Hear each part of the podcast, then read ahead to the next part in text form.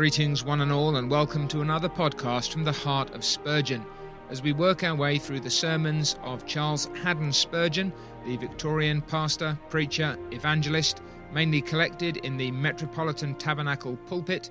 We're in volume 12 at the moment. Each week we read seven sermons, usually one a day, and each week we select a particular sermon, a representative sample over time of the output of this a gifted and gracious man. Fields White for Harvest is this week's sermon title. It's uh, number 706, as we've said, and the text is John chapter 4 and verse 35. Say not ye, There are yet four months, and then cometh harvest? Behold, I say unto you, Lift up your eyes and look on the fields, for they are white already to harvest. It's a, uh, an assault on Christian despondency and deferred hope. Here's the preacher's introduction. Many unbelieving Christians have a very large stock of reasons for not expecting to see many conversions. They suppose that any present manifestation of the divine power in connection with the truth is not to be expected. They read the history of past ages, and they wonder, and sometimes, when their eye is sufficiently clear, they look forward with some sort of hope to the repetition of these scenes in future years. That is to say, when they themselves are dead and buried, and a new age shall have come upon the world. But as to God working any wonders in the world now, as to the conversion of thousands now, they do not expect it, and if it were to happen, they would be surprised, and beyond all measure astonished. They are forever dwelling in the past, or seeking to roost in the future. But as for now, now seeing God's arm made bare, now setting to work for the conversion of men, now expecting that God will win hearts unto himself, they are not brought up to this mark yet. If you'll forgive me a brief plug, we've recently released, uh, not through Media Gratiae, the excellent producers of this podcast, uh, but through Reformation Heritage Books, a, a documentary on revival, which you can find at revival.movie. But if you're uh, looking at that I think that's just the kind of problem that Spurgeon would warn us against. To look at a documentary on the history of revival, the work of God through the ages, and then to say, it's wonderful that that once happened, it's great that it might happen again, but there's no prospect of any blessing now. Spurgeon says, You know that this is the general feeling at present in the Christian church not to expect any great things now, but to be waiting and watching for something or other which may one of these days, in the order of providence, turn up. And this is, at least uh, where I'm ministering, very much the order of the day. There's hope, but it's always deferred. And so in the Sunday school, how many a teacher does not expect to see the children of his class converted, but fondly hopes that perhaps when they are grown up, the benefit of the instruction which he imparts to them may be apparent.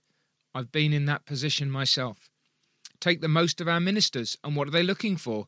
They hope that God may visit their congregations. But as to holding inquirers' meetings every week and expecting to find people crying, Sir, what must I do to be saved after their sermons? All this is not according to their notions. Truly, my brothers, one's ear has been dinned and dunned with it till one has got sick of hearing that there are yet four months and then comes harvest. Patience is a virtue, but sometimes decision is a greater one. This uh, perpetual sense that we're not to look for a blessing now. To wait may be well, but not when men are dying, nay, when hell is filling, not when immortal souls are in jeopardy, not when the plague is raging, and we have today to stand between the living and the dead, and wave the censer of the gospel of Jesus Christ, that the plague may be stayed. So, four months, four months, Four months. Have there not been months enough already? Expect a present blessing, says the preacher. Believe that you will have it. Go to work to get it, and do not be satisfied unless you do have it. Let me dream dreams of the future, and put you off from looking for a blessing in the future alone. For though it may be true that your words will be blessed after you are dead, yet do not be content with that hope, but want them to be blessed now. So, Spurgeon wants us to bring our expectations of God into the present, and he wants to take then that text, uh, John 4:35 in three ways: signs of harvest, wants of harvest, that is, what do you need for a harvest, and fears of harvest. very simple outline, these three punchy headings. Often Spurgeon's headings, if you're thinking of this in a preacherly way, uh, tend to be a little more uh, expansive, uh, maybe a little bit more concrete, uh, a little bit more descriptive. These ones are just these uh, punchy phrases signs of harvest, wants of harvest, fears of harvest. So then, the signs of harvest. What are the indications when the Saviour spoke in that way from which the disciples might expect an immediate gathering of souls? I answer first that there was this sign that the Saviour had preached a sermon and that the whole of his congregation had been converted. You'll remind me that he only had one hearer, says Spurgeon, but that's the first point. The conversion of one soul by the gospel should be to you a hopeful sign that God intends to convert others. So every time you see the work of God, it is a reminder to you of God's willingness and ability to save others, and not necessarily at some future point, but here and now. Then there's another hopeful sign, namely that this one convert was that at, at that very moment diligently engaged in making more converts. This is the, the woman at the well who'd left her water pot and gone into the city and spoke to people and said, You've got to come and hear this man. We hear a great deal of strategy, says Spurgeon. It was our Saviour's strategy to bless the men of Samaria through this woman.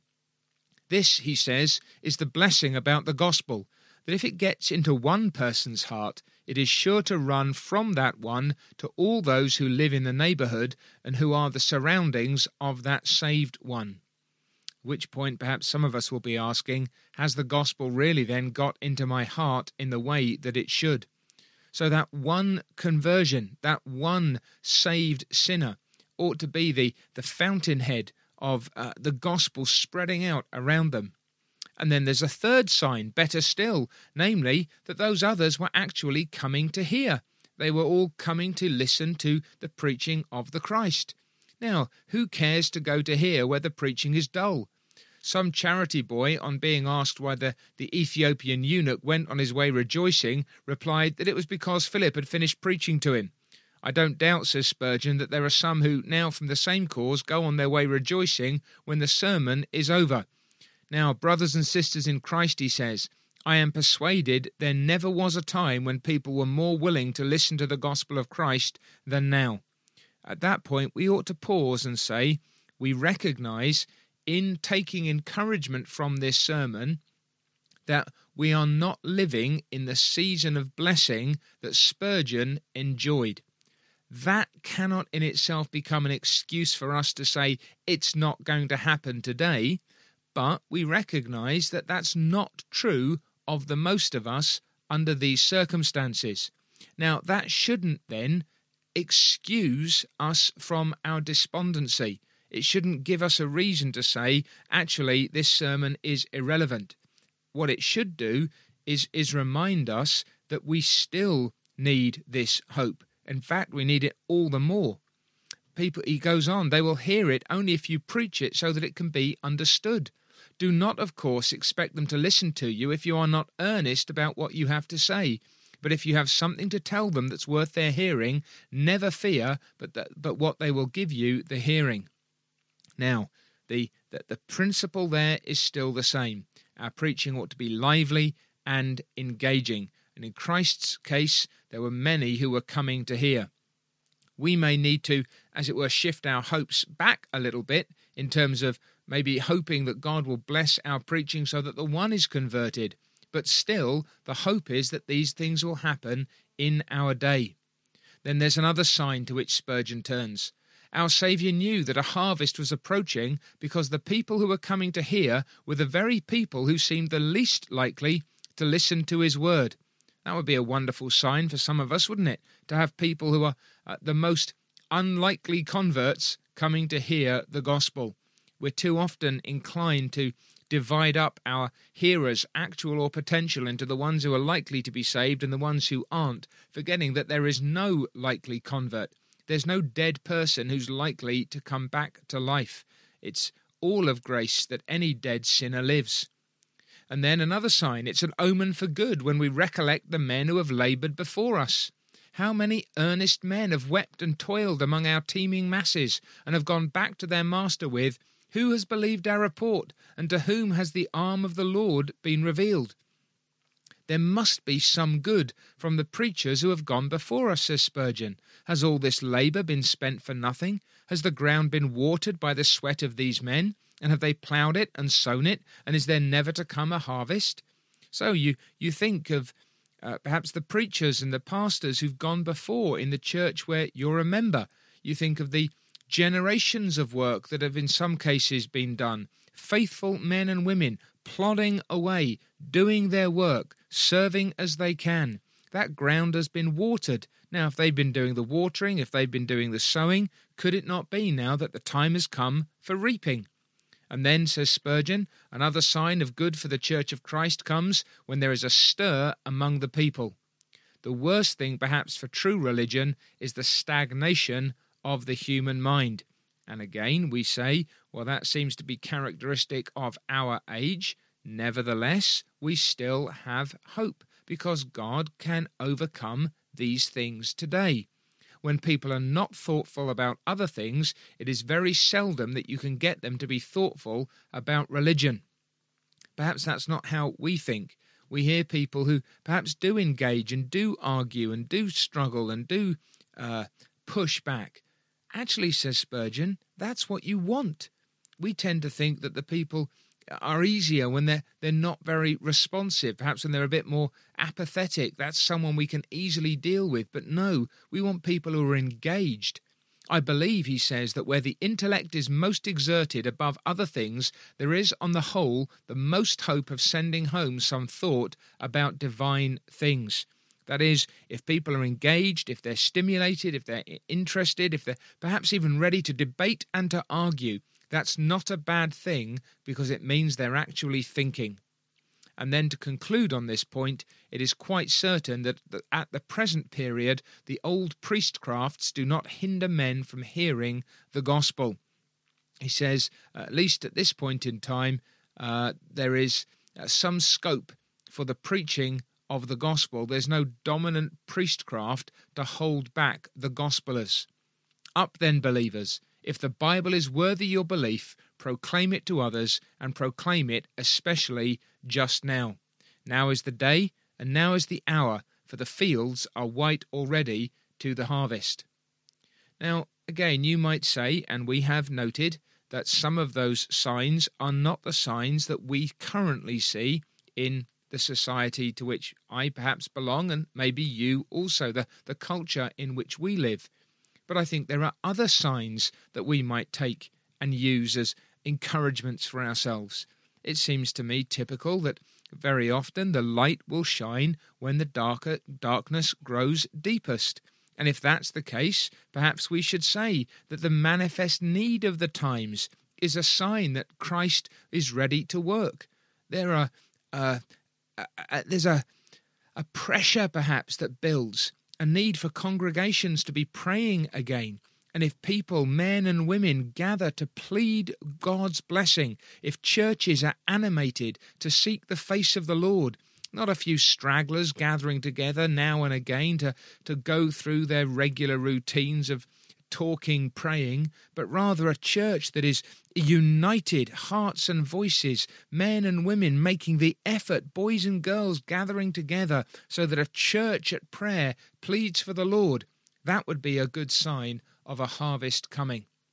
So then, Spurgeon gives us some signs, we might take others. The point is that there are these signs of harvest. That moves on then to the, the want of harvests, the the needs that we have for harvest. And again, Spurgeon runs through a few of them quite briefly here. First, many labourers.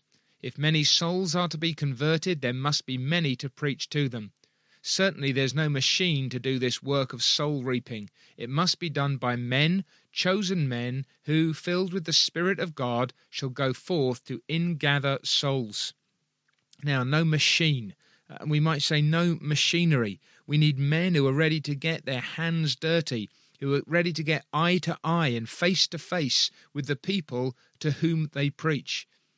Are we pleading with God for the raising up of this and the sending out of laborers for the harvest field. We need the workers of God's kingdom to be given to us and stirred. We need men to preach, men and women to witness to their friends and their neighbours, all kinds of people to be engaged with the appetite and the desire of seeing others saved. The next thing, then, that is wanted, as well as more labourers, is sharp sickles.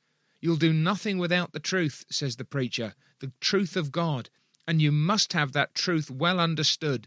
You must grind your sickles. It means you must sharpen them. You must go to work with such cutting truths as justification by faith, the total ruin of mankind, the hope laid up in the cross, the energy of the Holy Ghost.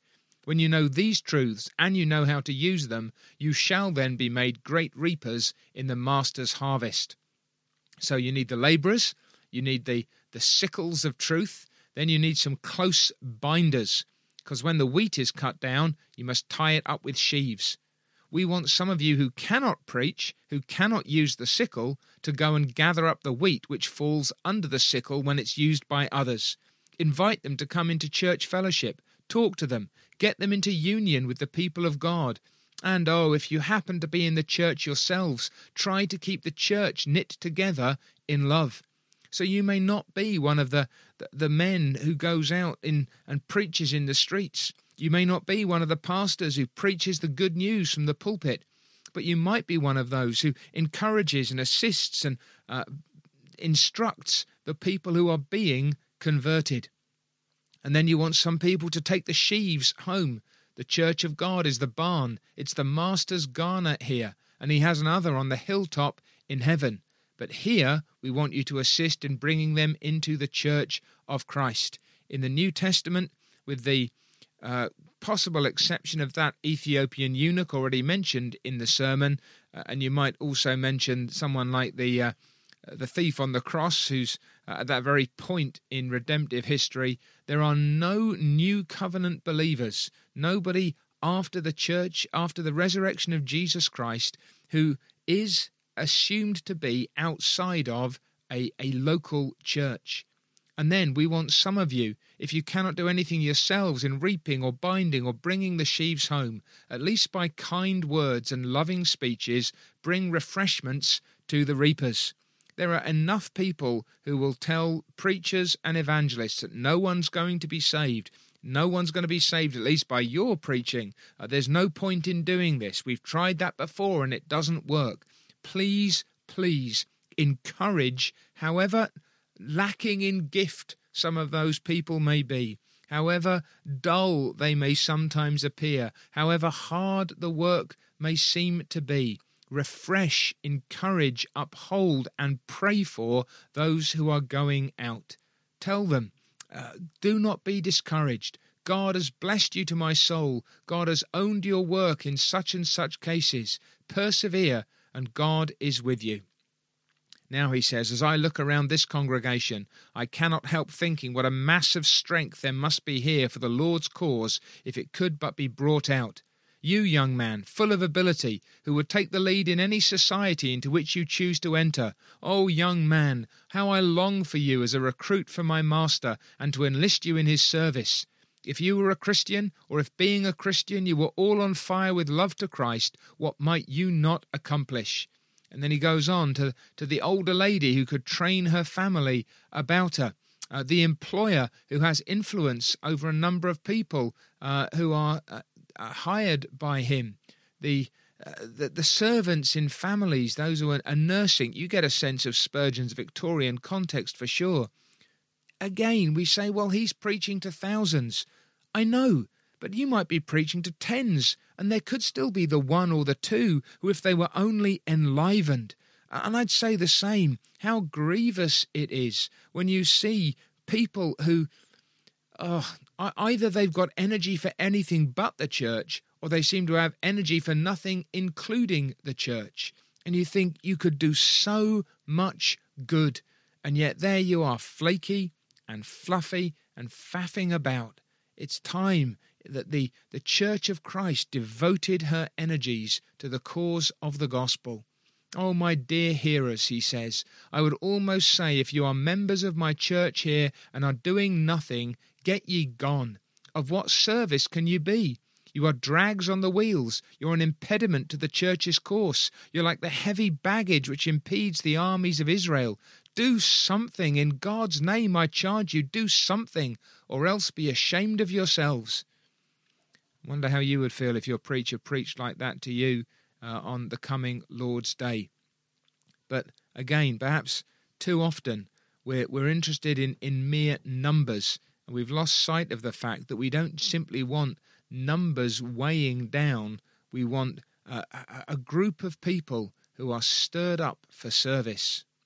And so then the fears of harvest. What are the things that are associated with this season of harvest that would cause the, the workers to tremble? Well, here's one that through lack of labourers the husbandman might be obliged, and husbandman here means that the farmer, that the farmer might be obliged to leave the wheat out in the field till it is considerably damaged. Now, Spurgeon's showing his uh, rural background, perhaps a little bit, his understanding of the, the rhythms of uh, agriculture in the, uh, the place where he was born and bred out in Essex. But he, he says that there's this, this danger that if if things are not done when they need to be done, the harvest itself will be ruined. And there's a further concern then, a further fear that the farmer may have. Not just that some of the field, eh, the wheat in the field will be damaged, that won't be brought in in time, but that some other wheat might remain unreaped and so be destroyed. And so he says, I charge you, if you would not see souls lost, rise, and with the sickle get ye to the harvest. For meanwhile, do you not know that there are other reapers at work? If the Christian doesn't work, there are others who will labour. If the truth does not now spread among the masses, error is spreading and he quotes a well known sermon by the fantastic Reformation preacher Hugh Latimer. If you're going to read someone apart from Spurgeon, you wouldn't do badly dipping into Latimer from time to time. And Latimer said that the busiest bishop in that England was the devil, always travelling up and down his diocese, neither neglecting town nor village nor hamlet. So there, there are many people who are sowing error. We need to be sowing truth, or bringing in the uh, the harvest. And now, lastly, perhaps the most solemn reflection is that whether we gather in the harvest or not, there is a reaper who is silently gathering it every hour. He's reminding us that death is taking away some of those who need to hear the gospel. You cannot stop their dying, he says, but oh, that God might help you stop their being damned. You cannot stop the breath from going out of their bodies, but oh, if the gospel could but stop their souls from going down to destruction. I, I can't read this to you in the way that I think Spurgeon preached it. I can't communicate, I think, the depth of urgency and distress in his voice. You know of him who died to save, he says. Tell them of him.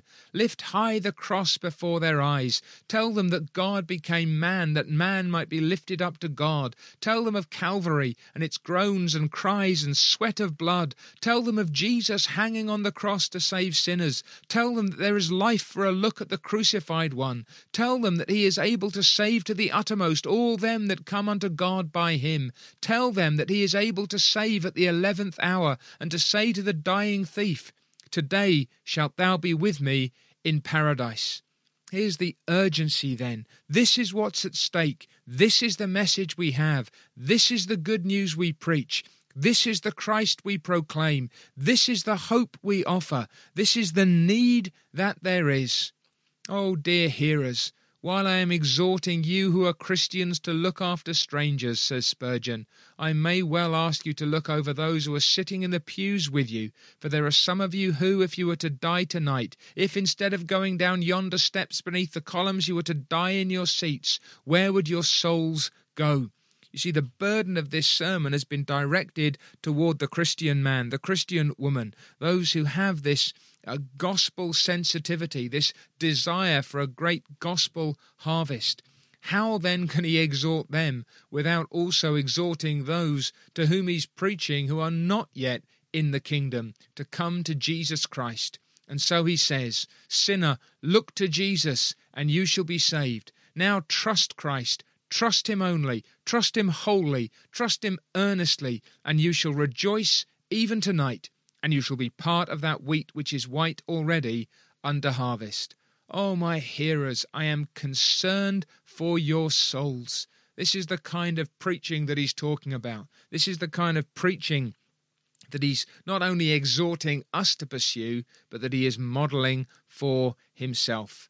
The physician knocks at your door. He's speaking of Christ. He tells you of your disease. He proffers to you the remedy. He assures you of a complete and of an immediate cure. And you, oh madness and folly unspeakable, you hesitate to welcome him, and you reject, it may be, all his offered care.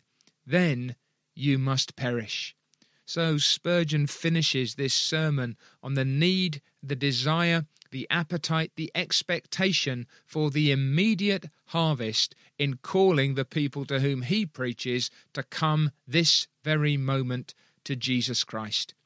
Now, friends, this isn't just a, mo- a, matter of whipping up our energies, not just a matter of a bit more spit and sweat in the pulpit, not just a, a bit more noise or a bit more seriousness or a certain kind of music or a, a certain kind of sermon. No, this is about us not deferring our expectations, believing that God can and does and will yet work, and going to labour with confidence in the God who saves. To think about the people who have been converted even ourselves. My friend, if you, why not others? To think about the work we should be engaged in of telling the good news to sinners round. What a great Saviour we have found. To think about the people who are coming to hear. You say, well, it's only one or two. Ah, oh, that soul is worth a world. To think about the people who are being saved, men and women, people like us. Who is likely to be converted? There's no one who is a likely candidate. It's all of grace. Think about the sowing that's taken place, the watering, the ploughing that's gone before. Think about those times when perhaps there is a stirring among the people. Think of the opportunities, think of the needs, think of the prayers, and then th- pleading and praying with God. Give us labourers. Give us a sense of the truth we preach. Give us some church members who are eager to see people come into the kingdom and into the kingdom visible in the local church. Give us some who will encourage and assist in bringing the sheaves home, and then encourage those who are reapers. My friend, if you're in a church and you're not at work, then pull your finger out and get on with something for the cause of Jesus Christ.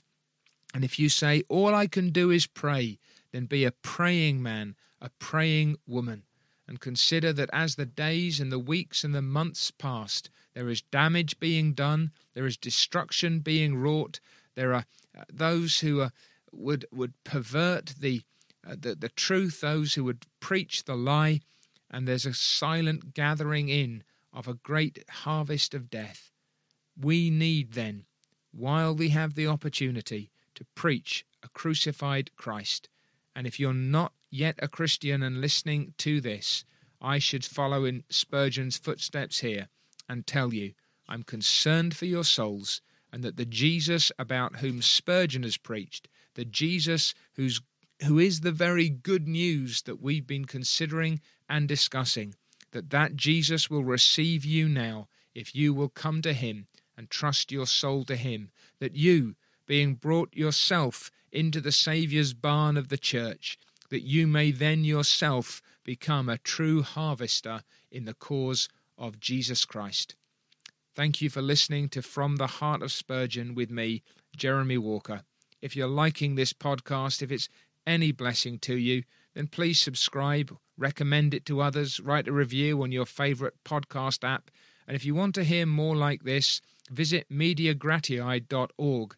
There you can find First of all, a sign up for, for this podcast, where each week you'll get the reading scheme and a PDF of the featured sermon. That's at mediagratiae.org slash podcasts. And you'll also find there uh, my Word in Season devotions. That was started during the uh, the first COVID lockdown, just a, a five minute devotional series, one a day, to try and encourage and assist the people of God. And then you'll find other things there like John Snyder's Behold Your God podcast.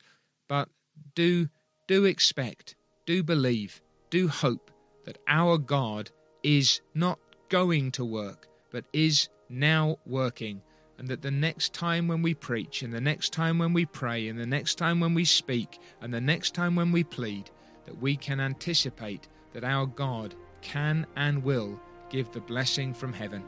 Take care, and God bless.